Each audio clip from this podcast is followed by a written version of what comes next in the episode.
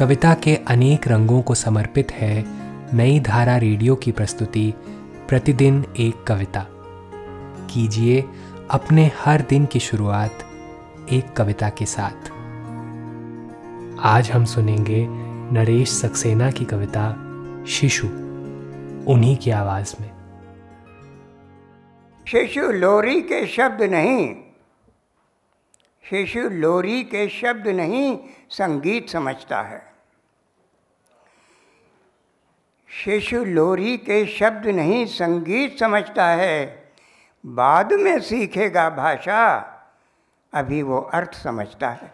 समझता है सबकी मुस्कान, सभी की ले ले ले ले। समझता है सबकी मुस्कान, सभी की अल्ले ले ले ले। तुम्हारे वेद पुराण कुरान अभी वो व्यर्थ समझता है। समझता है सबकी मुस्कान, सभी की ले ले ले ले। तुम्हारे वेद पुराण कुरान अभी वो व्यर्थ समझता है, अभी वो अर्थ समझता है। समझने में उसको तुम हो कितने असमर्थ, समझता है। समझने में उसको तुम हो कितने असमर्थ, समझता है। शिशु लोरी के शब्द नहीं, संगीत समझता है, अभी वो अर्थ समझता है। बाद में सीखेगा भाषा, उसी से तो है कुछ आशा। शिशु लोरी के शब्द नहीं, संगीत समझता है।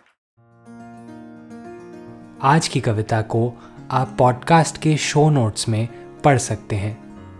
आप जहाँ भी प्रतिदिन एक कविता सुन रहे हैं, वहाँ अपने कमेंट शेयर करना ना भूलें। अगर आप चाहते हैं कि नई धारा रेडियो की यह प्रस्तुति हर सुबह आपके व्हाट्सएप पर आ जाए तो हमें इस नंबर पर मैसेज भेजें। Seven four two eight seven seven five three seven six कल एक और कविता के साथ फिर मिलेंगे।